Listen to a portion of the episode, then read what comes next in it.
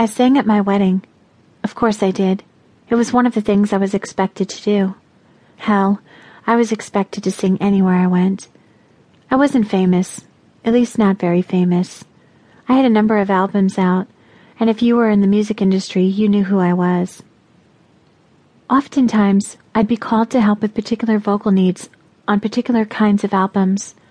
I was one of those select few recording artists that were unknown outside of a very small and dedicated group of fans, but were very respected among other professionals. So when Charlie married me, it was no surprise at all that he asked me to sing at our wedding. Not that Charlie was one of those friends of mine who expected me to sing no matter what. In fact, the wedding was the first time he requested it. It was a refreshing change of pace all of my previous boyfriends wanted to show me and my voice off all the time, but not necessarily showing me off in that purely complimentary way. You know, taking me out to a fancy restaurant, sitting me down, lavishing attention on me, and just knowing that everyone else around was jealous. No, most of the boyfriends had wanted more than that. So we'd go to a party and a microphone would be handed to me. It got old very quickly. Charlie never did that. When we were out, it was all about me, not my talent, and it was only for our wedding that he asked me to sing. Strangely enough, he had asked not because he wanted to hear my voice, but primarily because he didn't think anyone could do it as well as I could.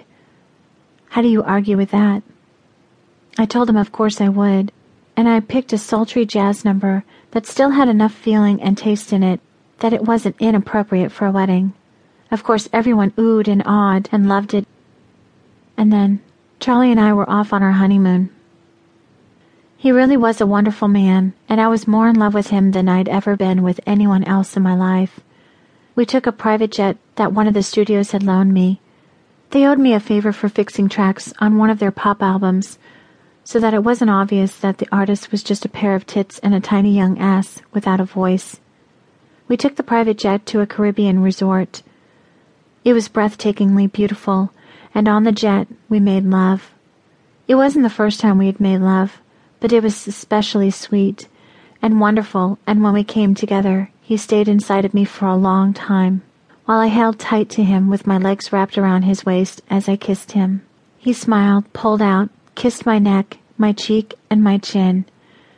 It was safe to say that we thoroughly enjoyed the flight.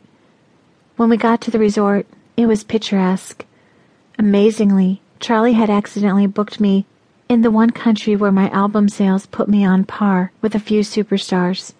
Of course, when it's a small Caribbean island, being on par with superstars doesn't really mean that much in terms of money, but it was a new experience for me when people recognized me. I got asked for autographs. I got constant questions. People brought their kids to me to take pictures, and I have to admit that it felt pretty good. On the other hand, I wasn't there to be a star.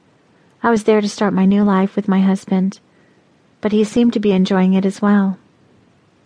We settled in and spent our first day pretty much staying in bed, enjoying each other's bodies and enjoying the beginnings of our new life together. When we finally ventured out on the second day, we took in the sights and ate at fancy restaurants while the natives continued to lavish me with praise. By the end of the second day, I realized how many celebrities could begin to believe that they were in fact invincible, that they were perfect and more important than they actually were. When I got up to the room that night, Charlie kissed me and he asked me whether or not I ought to give some sort of performance while we were there. I smiled at him.